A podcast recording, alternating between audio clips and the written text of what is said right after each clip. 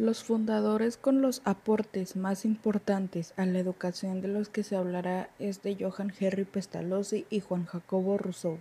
Johann Henry Pestalozzi fue influenciado por Juan Jacobo Rousseau, un escritor, pedagogo, filósofo y naturalista, quien fue el escritor del libro Emilio.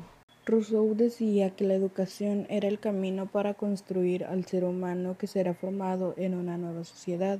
Ambos compartían la idea de que la educación debe asegurar el desarrollo integral de las facultades, abogando por una enseñanza más activa para los niños. Pestalozzi fue un influyente pedagogo, educador y filósofo, padre de la pedagogía moderna. Su educación era popular, se destacó por buscar igualdad de educación para personas con escasos recursos.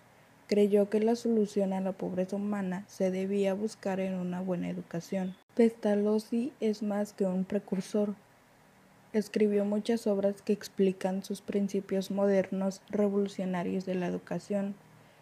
Se dejaba guiar por la intuición. La obra más reconocida que tuvo fue el libro de cómo Gertrudis enseña a sus hijos. La pedagogía de Pestalozzi era humanista y tuvo como objetivo lograr una educación integral basándose en la exploración y la observación. Es así como el niño aprende de una forma significativa. Fundó varias instituciones educativas. Empleó un método que era que los niños trabajaran, ahorraran y siguieran invirtiendo en su educación. Para él era importante desarrollar la confianza y la libertad para la alegría del niño. Esa alegría hay que respetarla porque es indicio de salud física y moral.